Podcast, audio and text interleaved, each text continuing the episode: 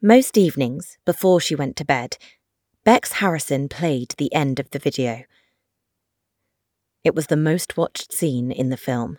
Those few minutes of grainy, badly shot action had been paused, picked apart, zoomed in on, mapped out, enlarged, and argued about for 10 years. Everyone had a theory about what happened that night. Bex watched as, wide eyed and out of breath, the young man in the green raincoat ran with the camera jolting in his grip, its lens trained on his face. Leo Finch, the baby of the group, bespectacled, barely 18, quick to smile, slow to speak. A fan favourite. He was silent, moving fast, and the audience ran with him, held in his hand. Her friend since childhood.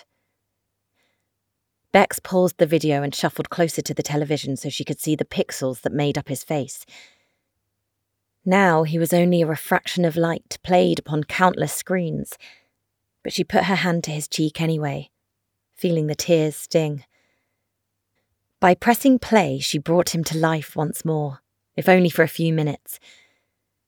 For a dizzying second, there was a blur as the camera fell out of his grip, but when it landed, it faced the steps narrow, slick chunks of rock dug out from the cliff face. In the film, they had climbed those steps only a few hours ago, and to Bex, sitting in front of her television, it felt like that. Only hours since she had seen him, though she knew it was now far too many years.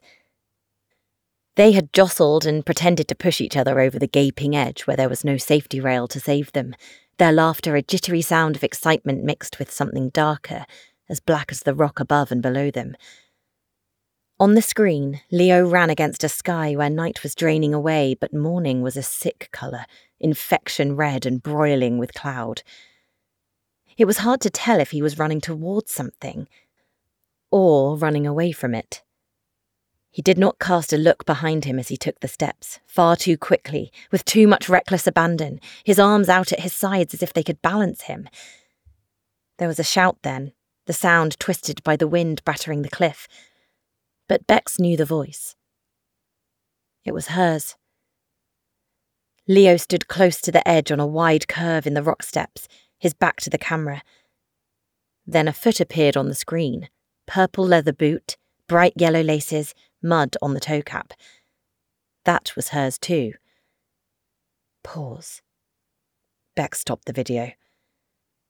She knew what happened next.